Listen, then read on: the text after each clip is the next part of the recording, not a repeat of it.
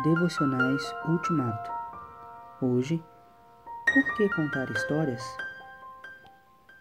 Os discípulos perguntaram: Por que contar histórias?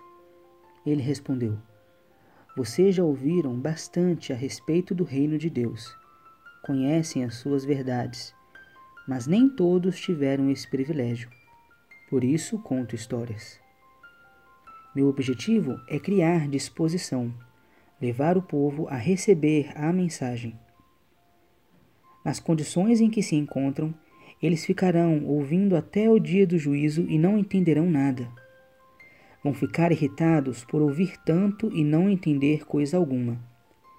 Que não se repita a previsão de Isaías. Seus ouvidos estão abertos, mas não entendem uma palavra. Seus olhos estão abertos, mas não veem nada.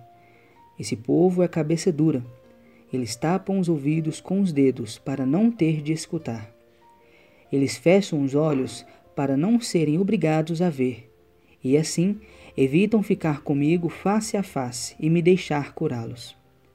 Vocês, no entanto, têm olhos abençoados por Deus, olhos que veem, e ouvidos abençoados por Deus, ouvidos que ouvem.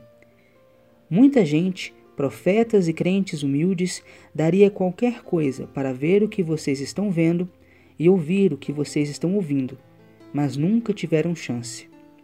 Mateus 13, 10 a 17.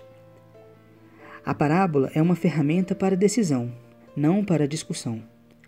Para quem deseja conversar sobre Deus, a parábola é vaga.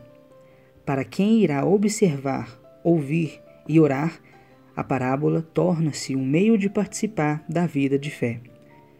Por que você gosta de parábolas?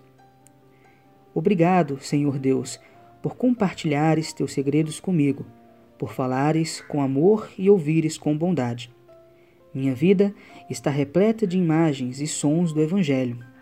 Como sou privilegiado! Como sou abençoado! Amém.